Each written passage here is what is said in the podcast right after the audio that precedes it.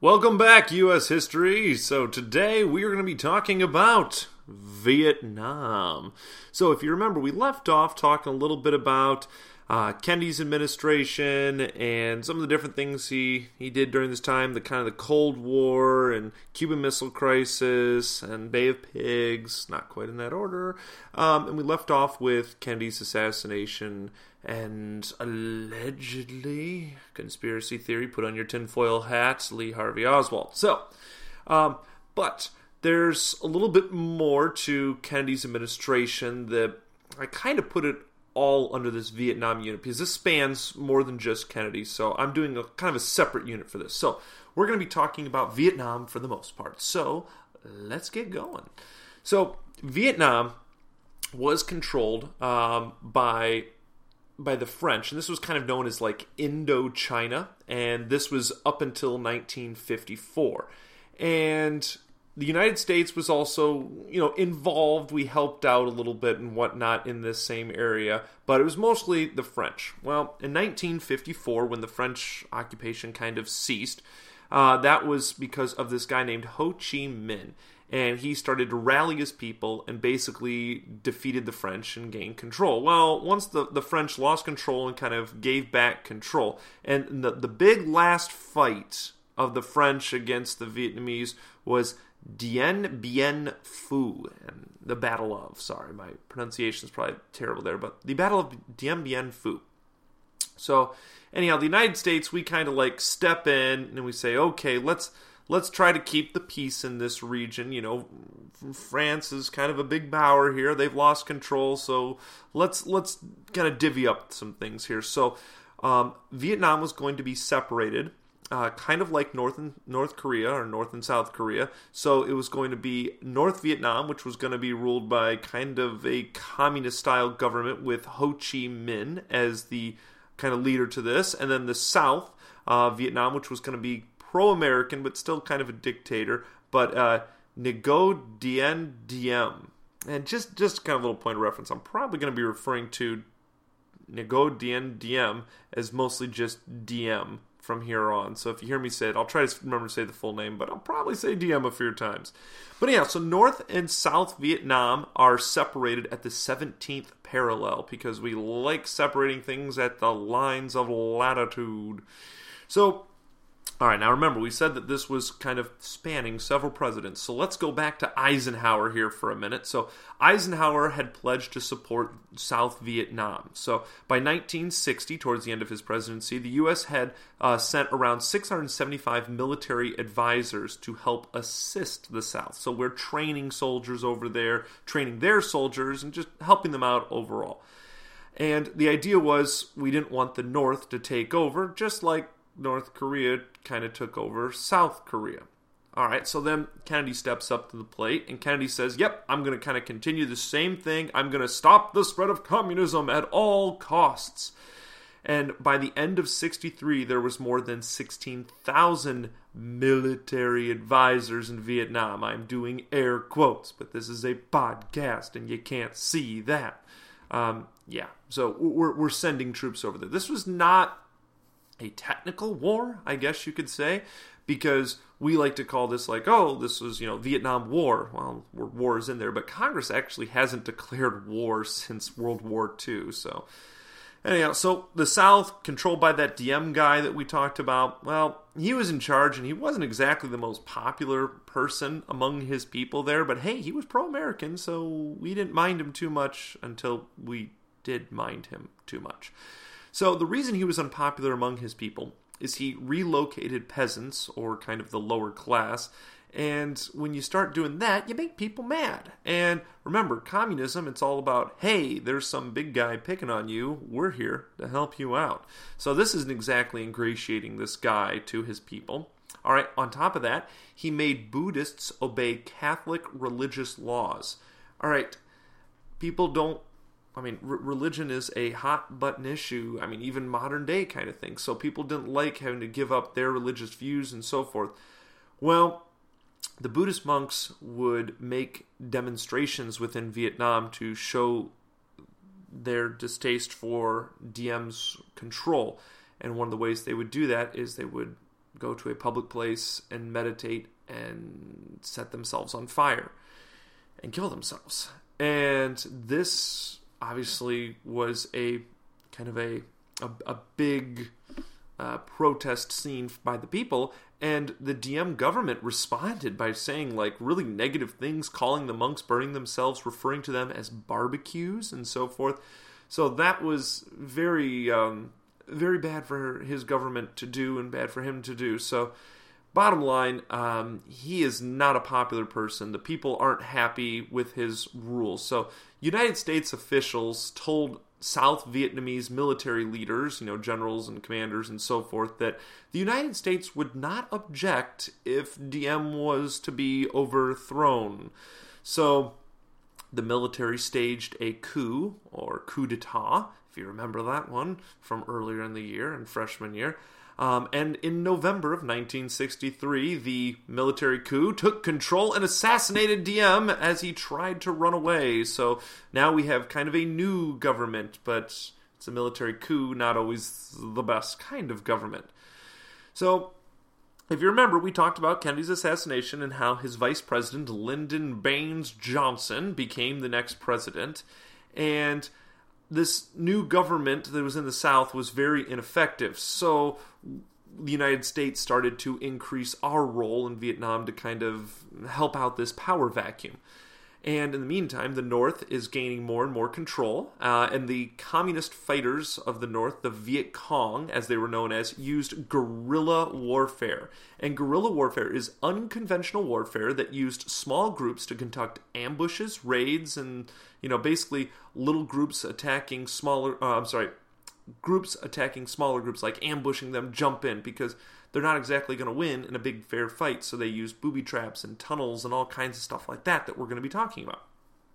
So then in August of 1964, Johnson made a dramatic announcement to the United States and the world that North Vietnamese torpedo boats had attacked U.S. destroyers in international waters. And this area, this international waters, is the Gulf of Tonkin, and this became known as the Gulf of Tonkin incident. Well, okay, little retrospect here. The information was kind of sketchy, or is kind of sketchy and in the end it never really happened the way that they said it happened so i mean as far as the american people and the rest of the world were concerned at this time you know we were told that they attacked us and we were going to respond in kind well they never really attacked us you know we kind of like tailed them and tried to get them to attack us and and everything but they didn't actually really attack us so this was kind of used by the johnson administration to you know, deepen American involvement in the war, and it didn't really happen. So, yeah, we didn't really find that out till many years later. So, from a historical standpoint, we went to war because of Gulf of Tonkin incident, which we thought was real. In all actuality, we went to war for the Gulf of Tonkin incident, which didn't really happen the way we said it did, at least. So, anyhow, Johnson used this incident to deepen American involvement and passed the Gulf of Tonkin Resolution. And this resolution gave Johnson the authority to, and I quote, take all necessary measures to repel any armed attack against the forces of the United States and to prevent further aggression. All right, that's a pretty broad uh, little sentence there, and it was used. It was deliberately broad so we could just keep adding more troops if needed. So, um, as the years went on, more and more troops got drafted into military service. And if you remember, a draft is mandatory military service, and this was the last time the United States had a uh, instituted a draft. Now, people still have to register for a draft, but this is the last time we actually used one. And for the most part, you know, the Vietnam, you know, the, I'm sorry, the Vietnam, the Viet Cong, uh, we were better than them. The United States had better supplies and superior weapons. But the Viet Cong had home court advantage. They knew the lay of the land. They knew the swamps, the jungles. They knew all these different places to hide. They could, and they had neighbors. They could hide out in Cambodia or Laos, which were next door neighbors to them. And the local population in Cambodia, Laos, and in Vietnam, North and South, they liked these people. They were their own people. We, we were seen as these American aggressors coming in from outside the country. Not everyone felt that way, but a fair amount did. So the local population would help them. And because of that, the U.S. soldiers never really knew who was on our side or against them. And there could be a lady selling soft drinks, you know, by the side of the road seems like just normal everyday kind of thing. But this lady could be working for the Viet Cong, counting the number of U.S. soldiers that went in various directions. Um, a little kid that could be selling candy could have a live grenade strapped to, strapped to the back of them, run up and blow up a whole bunch of Americans. Now, not necessarily saying that that little kid knew what was going on or what he was doing, but that's the kind of things that would happen. This was unconventional warfare. We were not used to this. Now, as I already mentioned, the Viet Cong had lack of sophisticated equipment, so they would do those kind of like small ambush attacks and so forth. And a lot of the ways that they conducted these attacks were from underground tunnels. And these tunnels, you know, some of them, you know, fairly small, three, four foot tall or whatever, but they were fairly elaborate as well, or they could be. They had areas for sleeping underground, they had kitchens, hospitals, storage areas, you name it. They had all kinds of complexities. There's a lot of pictures online. It kind of looks like a like an ant farm if you remember seeing like those when you're a little kid or whatever, like the the cross section of what it looks like. And so, because of all these tunnels, we would sometimes send soldiers down there, and these soldiers would perform underground search and destroy missions. And these were known as tunnel rats, U.S. soldiers, mind you. And these tunnel rats, these were um, pretty BA, meaning bad adults. And these guys you wouldn't want to mess with. And they were generally given to some of the smaller guys that were in the in the army or in the company of soldiers and they went in with very little. Uh, they went in with a flashlight and a gun and a knife, and sometimes not all of that. And mind you, they would try to booby trap the entrances to these little little tunnels, and they would disguise them. And I mean, there was just so many traps, and there's a lot of videos online. You can see some of the various traps, but uh, just a couple that I'm going to talk about was one of them was the Punji trap and this is a camouflage pit of spikes basically. And sometimes they would even put some poison on them and one of the kinds of poisons they would do is they would dip these sticks or points stakes into the latrine which is another way of saying toilet. So they would have fecal matter on them and if you got that into your skin it could get infected very quickly. All right landmines were used um, as like kind of like explosive areas. You'd step on them and then boom. So explosive device planted in the ground is a landmine, basically. Grenades were strung up with uh, trigger trip wires over them, so if you hit the wire, it would, you know, go boom, and that wouldn't go too well for most people. Uh, but they used all kinds of just, you know, low tech stuff, spikes and pits and everything. So now moving along here with we're deepening our involvement fighting against them a lot of troops and so forth. They're using unconventional warfare guerrilla warfare tactics. We have superior arms but it's not exactly helping a ton. So one of the superior arms that we had is we had an awesome air force. So april 1966 the us started using b-52s to drop thousands of bombs. And a lot of these bombs were fragmentation bombs. So when they would hit pieces of metal would just go everywhere and take out lots and lots of enemies and also civilians. This doesn't exactly help our cause over there because if the civilians don't like the United States, they're going to keep giving information to the Viet Cong about our whereabouts and so forth. Now, these planes also dropped other things besides just these fragmentation bombs. Um, one of the other things that was dropped was an herbicide um, or a defoliant known as Agent Orange. And an herbicide is a plant killer, basically, and it would kill leaves and thick undergrowth. Because if you've ever been in a jungle, it's difficult to see when there is so much foliage. Get it? Defoliant? Foliage, kind of? Okay. Anyhow, it's a, it basically was designed to expose the hiding places of you know these tunnel entrances and the Viet Cong in general. Well, later on, we found out that this Agent Orange uh, gave extreme health problems to livestock and humans. I'm not going to go through all of them, but I'm going to give you a quick little like infomercial little list here of a few things: soft tissue sarcoma, non-Hodgkin's lymphoma, Hodgkin's disease, chloracne, respiratory cancers, including cancers of the lung, larynx, trachea, bronchi- uh, bronchus, prostate cancer, multiple myeloma, peripheral neuropathy, acute and subacute, spina bifida, uh, porphyria cutanea tarda, increased rate of primary liver cancer and oropharyngeal cancer, miscarriages, stillbirth, premature birth hydatidiform mole and chimero. I'm sorry, my pronunciation of some of these medical terms is terrible. Anisophilia, microcephalia, hydrocephalia, cerebral palsy, higher rates of infant mortality, contaminated breast milk, loss of appetite, insomnia, weight loss, fatigue, headache, impaired vision and hearing, hepatitis, liver cirrhosis, immunodeficiency, increased rates of infectious disease and malaria, intestinal diseases, gastric ulcers, gastroduodenitis, uh, dermatitis, anstrosoricelus, uh, hypertension, and cerebral cerebral circulation disorders. Whew, that was a lot. So basically, it was bad um, for anything that got in in contact with it, and something else that was used to clear out a large areas of you know foliage and so forth also was uh, napalm and napalm is a jelly like substance that was dropped from airplanes and it would just basically burn uncontrollably. You'd throw water on it and that really wouldn't solve the problem. And it would stick to people's bodies and it would just kind of sear off the flesh. And there's a very famous photo that I can't show you because this is an audio podcast of a little girl running down the street, uh, just, you know, crying and burns on her body. And uh, it's, yeah, one of the most uh, infamous, I need to say infamous pictures of the Vietnam War. All right, 1965, uh, just a little, I know, bit of a backtrack here, but hopefully you get the idea of the time we're talking about.